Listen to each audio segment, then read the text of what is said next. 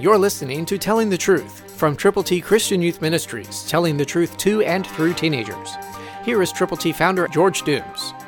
Believe on the Lord Jesus Christ. Romans five fifteen, New King James Version says, "But the free gift is not like the offense.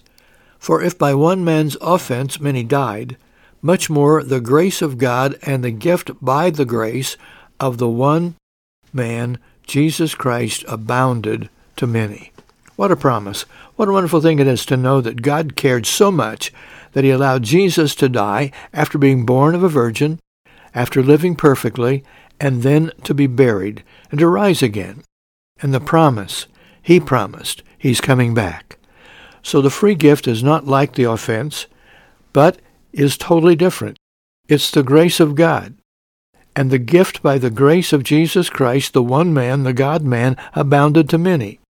To you, if you have trusted Jesus, to those you know, if you have shared your faith in him with others, and they too have turned to him, believing on him, telling others about him, letting him forgive them of every sin and shortcoming. God is so wonderful, doing so much for you and for me. But the world needs to hear, one by one by one, who Jesus is, and what he has done, and what he will do for the people who will turn to him from sin and receive the gift of God, eternal life, through Christ Jesus. Tell someone, Christ through you can change the world.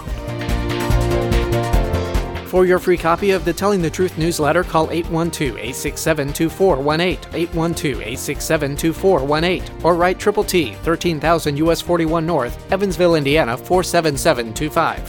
Tune in to Telling the Truth next week at this same time on this same station.